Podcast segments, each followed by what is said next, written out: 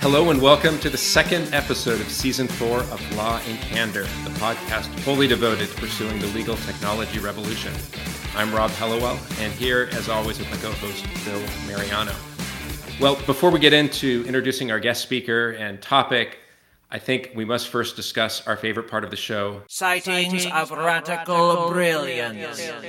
We bring you our thoughts on the latest technology or innovation that we're seeing in the legal space. Yeah, today, uh, interesting. We we have the U.S. House of Representatives approved remote voting, and though they didn't approve the technology they're going to do it with yet, it's interesting because it's the first time ever that the uh, U.S. Congress has approved remote voting. Typically, it, it you know requires that you be there in person. The Senate, of course, is still doing it in person, but the House, uh, you know, obviously this is a, this is an effect, uh, uh, you know, caused by uh, COVID nineteen. You got 435 members, many of them in their 60s and 70s and 80s. They're they're trying to make it possible to continue the business of the country without necessarily putting themselves at risk. And you know, I mean, I'm all for it. Why not? I, you know, nothing makes me crazier than you, when when people miss a vote because they're running for president or they're running for governor in their state and they're doing things. And I mean, there's really no reason this day and age, with technology being what it is, that they shouldn't have some sort of voting remotely so that every representative that we elect to represent our view can cast a vote regardless of whether or not they have their own agenda and this is just covid is just sort of making sure that that happens and it's only temporary but i think it's going to it might lead to a to a, uh, a dramatic change going forward irrespective of COVID nineteen. Well, and what's kind of interesting about it is that it's almost like a hybrid. It's it's not like a pure electronic vote, but it would it would be a way that you could remotely, I guess, communicate your vote to someone else who would then physically, you know, go and you know register the vote, which. Uh, uh, you know is interesting and maybe that's just an interim step or something but but we're seeing stuff like this more often i mean i, I would have never guessed that you know in in the context of a congressional hearing that you would see people you know, testifying using Zoom and, and other, you know, video conferencing technology. This is, again, it's just, you know, another way that, you know, COVID-19 is really having, you know, it, it's, it's resulting in real change. Well, and it's, it's funny, right? Because what we're seeing is steps being taken to help the country move along in a business as usual manner, but acknowledging that COVID 19 has had this effect. The interesting thing is how many of these uh, steps that are put in place in this case by Congress, but in other businesses that we and we've talked about on this program uh, that are that are putting things in place to combat with COVID nineteen that will actually lead to change beyond COVID being cured. Um, and and here it could be that you know when a senator or a congressman is running for president in four or eight years that they can vote remotely. When you know, frankly, these representatives spend more more time in Washington D.C. than they spend in their local home district, right? Especially those that live far away across the country. You know, some of these people could spend more time in their district with their uh, constituents um, when this is all over, uh, and not have to be in DC five days a week for thirty weeks a year. Um, so I look, I, I, think that it's it's it's prudent to do now. Uh, but I also would be interested to watch this space to see if it leads to a more a permanent uh, a s- solution in place for justifiable absences from DC. I agree. I think you know it, you know that change is real when even Congress has to change something. So clearly, this is uh, this is something that is going to stay with us. Yeah, I, I think this is um, this is one of those watch this space moments. Now we're to get to the, we're to cut over to an interview that we did with Tracy Hellenberger of uh, Baker Botts, and this is one of our favorite. We do this every season, this MythBusters, where we we we start to throw things at Tracy. In this case, it's MythBusters as it relates to managed services. Anyway, check it out. I, I think you, you're really to like Tracy's take on this stuff. Tracy's at Baker Botts. She did a great job. Yeah, agree. This is a great episode. As we mentioned in the lead up to this, we are so, so excited about the topic and our guest today, uh, Tracy Hallenberger from Baker Botts. Tracy, can you please introduce yourself before we ask you just a, a barrage you with questions? We'd like to have our audience at least know who's getting barraged with questions. Sure thing, Bill. Thank you. So I'm Tracy Hallenberger. I am the Chief Knowledge Officer at Baker Botts and actually started my career on the practice side of the firm as a litigation paralegal, and my portfolio today includes um, our business and practice systems team, records and information governance, business intake and conflicts, library and research services, and the most recent add to my portfolio is what we call our practice solutions group. And so those are our teams who are really embedded with our practices. And where we started is litigation. And my connection to managed services is that one of our first significant achievements of that group was to move um, our e-discovery services to a managed service um, arrangement. Great. And Tracy, I know you've been a long time super fan of the podcast, uh, so you'll know that these myth myth busting sessions are one of our favorites. Maybe just to kind of get the conversation started at you know the ten thousand foot level, what are what are some of the top myths that you say you know are associated with managed services? Sure. So I would say, like uh, looking at the organization that I'm with, Baker Botts, I think some of the myths that uh, we knew were out there and started hearing about, you know, questions as we let people know we were looking at um, identifying a managed services provider. Uh, were sort of concerns about quality because, of course, no one is ever going to be able to do things as well as we at Baker Botts can do ourselves. Um, concerns about cost is it actually going to be more expensive to have someone else do it than have our internal folks do the work? And then also just are we gonna are our lawyers going to experience a lower level or less personalized level of service? I would say those are probably the, the three biggest we heard about and knew that we would need to overcome. So, all right, so let's break. Let's start to break those down a little bit. Um, let's start with the myth around lesser quality because I've I've heard that too. Uh, just curious uh, if you think that's a myth. Is that, is that something that you've uh, experienced as a, as a myth, or is it something that's got some truth to it? So I would. It's it's definitely a myth. It's it's just um, not true. In in our um, situation, I mean, I would say we went from okay quality to significantly enhanced quality because when we went to the managed services arrangement, we're sort of like, you know, kind of like marshaling all of our resources in one direction. We're able to enter into an agreement that it significantly boosted the technology stack that we were able to offer um, our lawyers and then our personnel, I mean, we have a very lean team, and our personnel, which really feels like an extension of, of, of us now, really allowed us to improve our service level offerings in terms of the quality of the services, you know, the volume that we can support, and our and our turnaround time. So it is is absolutely a myth. And Tracy, what were kind of what were some of the metrics that we're using internally to, to measure quality? Well, I mean, I would say, and this isn't directly a measurement of quality, but I I would say that just the increase in volume of cases that are coming that we're taking in with our team and supporting our, our matter teams was a significant indicator to us of they're getting, you know, they're satisfied with the service, they're getting the quality that they need.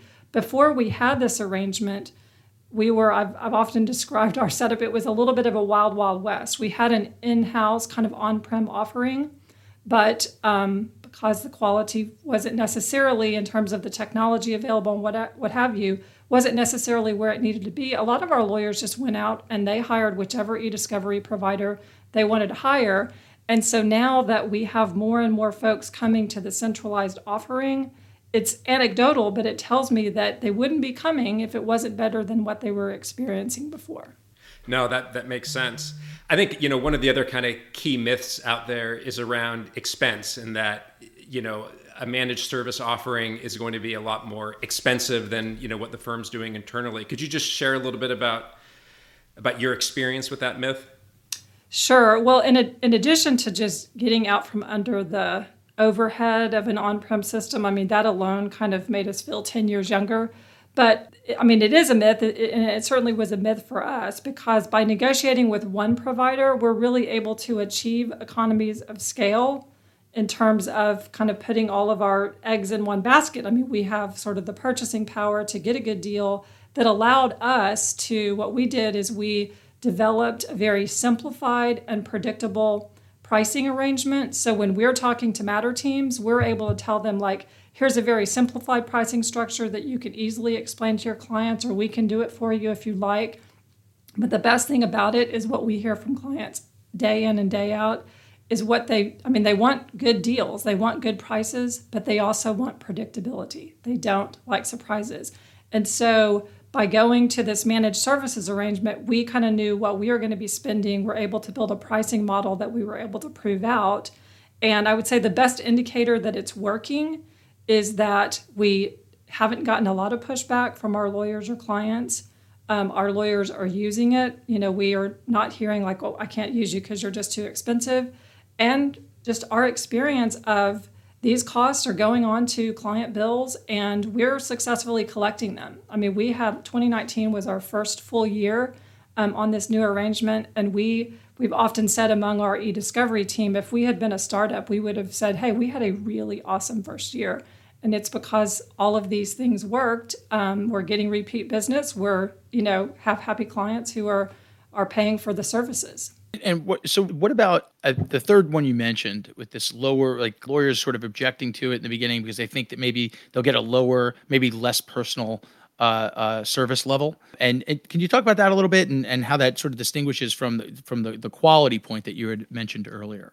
So I would say that there was a concern, and you know, I think that there was lawyer concerns, but there were also concerns on our staff. Like, okay, right now, if a lawyer calls me and asks me to do X, Y, Z, I have the ability, like on our on-prem system, I have the ability to do this, and am I going to have the ability to do that when we're with the managed services provider? And so it was that fear that okay, am I not? If I'm the lawyer, I'm not going to be able to get this person to do exactly what I want.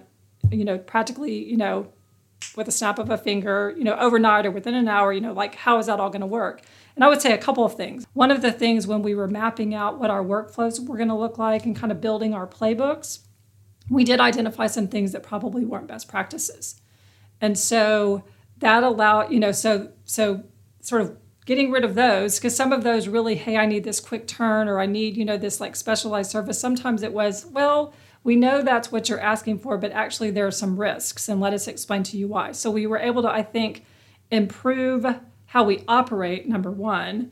But then in terms of the, the fear that I'm not going to be able to be as responsive or, you know, sort of keep our lawyers happy, it was a complete myth. And I would say that if anything, um, you know, again, that partnering with our internal folks and the Lighthouse Pod, it's it's been a force multiplier rather than something that has like made one of our internal folks feel like they were a little bit hamstrung in terms of being able to be responsive to a lawyer. It's really allowed us to be, I mean, it's it's allowed us, like I said, to take on a lot more volume. I mean, we are getting a lot more traffic, a lot more volume to our centralized e-discovery service than we were previously. And it's because really this arrangement allowed us to offer better technology, lent us credibility because of the service levels that we're able to achieve. And and our lawyer you know our lawyers are, are, are getting what they need when they need and they're meeting deadlines you know we're meeting client deadlines they're meeting production deadlines. Um, like i said i mean we've been very very satisfied and the concern about not being able to be as responsive has just uh, not you know materialized for us. So i would definitely call that a myth too. Yeah you know it's kind of one of one thing that's kind of related to that that i've heard people you know potentially objective is is you know they felt that if they moved to managed services they would lose that ability to have that more personal connection you know to just be able to walk down the hall and you know poke their head into someone's office to, to you know get something done if it needed to get done. Did you experience any of that you know in your journey so, I mean, there were probably some concerns about that, but I would say that because of the way that most of our work is done in the sort of full service model versus self service, but it's really a partnership. So, our lawyers are still starting their journey on a new matter by contacting a Baker Botts person that allows us to kind of have that high touch and because it's the same people we're working with all of the time, I mean, we've even had some scenarios where one of our lawyers who's, you know, not paying attention necessarily to email signature blocks or whatever, didn't even recognize that, oh, this person isn't a Baker Botts person. You know, it's sort of like we're, it, it's just become that woven into our fabric. I mean, what they know is they're getting like great service. And if they really do need to see a person or like talk to a Baker Botts person, we have those folks. And again, because of the way our intake process goes and everything, we're always involved from the get go and kind of monitor and shepherd things along. So they, it, like, we haven't gotten any feedback, nor do I have any concern that we would ever have a lawyer feeling like, you just kind of like handed me off to this this vendor who maybe I don't really know. Like, it's not that way at all. It is a true partnership. Interesting. Um, this is maybe my favorite I wouldn't say it's an objection. It's one of the first things that always comes up. And I think it might have something to do with the fact that managed services has evolved since its inception uh, in the market. Um, but one of the things I hear most, uh, you know, whether I'm talking to the partner who is, you know, the head of litigation is considering managed services or the head of, lit- head of litigation support, um, the partners will often say, I can't say managed services. It's a dirty word around here. The lit support team will think it's a it's they, they it, there'll be an uprising and a mutiny because they think what it means is we're replacing them. And you talk to the lit support people, and if you say managed services, they go that some of them, not all, will say, nope, I, I have to protect my team. Managed services is going to put my team at risk. Um, and I don't want that at all. I have to be the one that sticks up for my team. I have to be the one that that says, absolutely not. We're not doing this because my team is the only one that could deliver this. Is that fact or fiction? So fiction. So I would say, uh, I mean, you know, when you, whenever you are going to introduce change to an organization, whether it's man, you know, any kind of change, it, people, it's human nature. You're, you're a little bit nervous. So were, were members of our team like a little bit nervous in the beginning? Sure, they were. I mean, I was a little bit nervous in the beginning, right? I mean, it's not something we'd done before, but we knew we needed to do something to get to the next level. And so what we did, and I think that, you know, absolutely this should be the approach we communicated, communicated, communicated with the team, involved them in the selection process. So, you know, we did a big RFP, we did a very, very sort of like scorched earth selection process. I mean, I think we got 30 or 40 RFPs, did multi hour interviews with several finalists, and then proofs of concept and that sort of thing. And we involved our teams in all of those steps. And um, so it, it took communication and management but it's definitely doable. And I would say, again, our lit support team now is getting more work. Our e-discovery lawyers and our lit support team are getting more work, are getting to do more, expand their portfolios, work with new technologies. You know, we didn't have brain space before. I mean, so it really, if you can get them over that natural human inclination to fear change, it's, I mean, it, it it's definitely all positive. You just have to, you know, manage and communicate. You know, it, it kind of reminds me of one, I think it's related to another objection I've heard is that, and this was coming more from like the internal team's perspective, that, you know, that it was going to change the nature of their work in, in a negative way. Did you experience anything like that?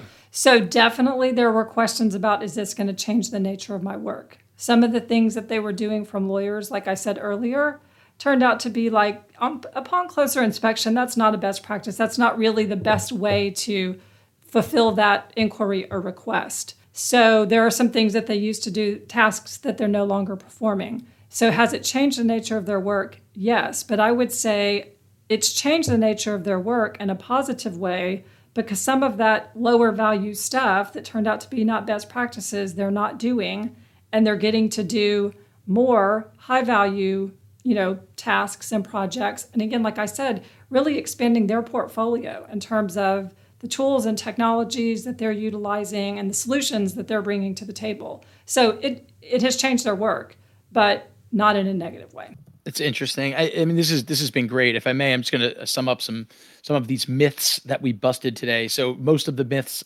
really center around quality, cost, and experience. Um, and I think what what you've explained to us is, you know, actually the quality has improved. Uh, that could be because you're actually you're revisiting everything. You're working with with a, a, a company whose core competency it is to to uh, to develop best practices, and you can combine on what's best practices for your firm and for your clients. Um, it's actually proved to be less expensive for your for your uh, clients ultimately. Um, and it uh, also it sounds like it's uh, if you work it the right way, uh, it, it, it allows you to be flexible enough to have simple pricing arrangements with client, which clients ultimately love, and partners like communicating. And ultimately, even though uh, you know change can be nerve wracking, if you manage this and communicate it effectively uh, throughout the entire process, involve the team in picking and being involved in the process to pick uh, the company that you're going to go with and define what the managed services will look like for your firm that that staff will actually be delivering more value add work. Um, then they will have they will be busier because more work will be coming in, uh, and it will allow them to uh, work with and deliver results with uh, new technologies that maybe they didn't have before because they have more available to them. So, I mean, if I think that summed up all, every everything you mentioned there, and, and I got to tell you, this is I think this will be one of our most listened to podcasts. Thank you, Tracy, so much for joining us on this. It really, really appreciate it. I really think that we're going to get a lot of feedback on this episode. It was really great having you. Thanks, Tracy.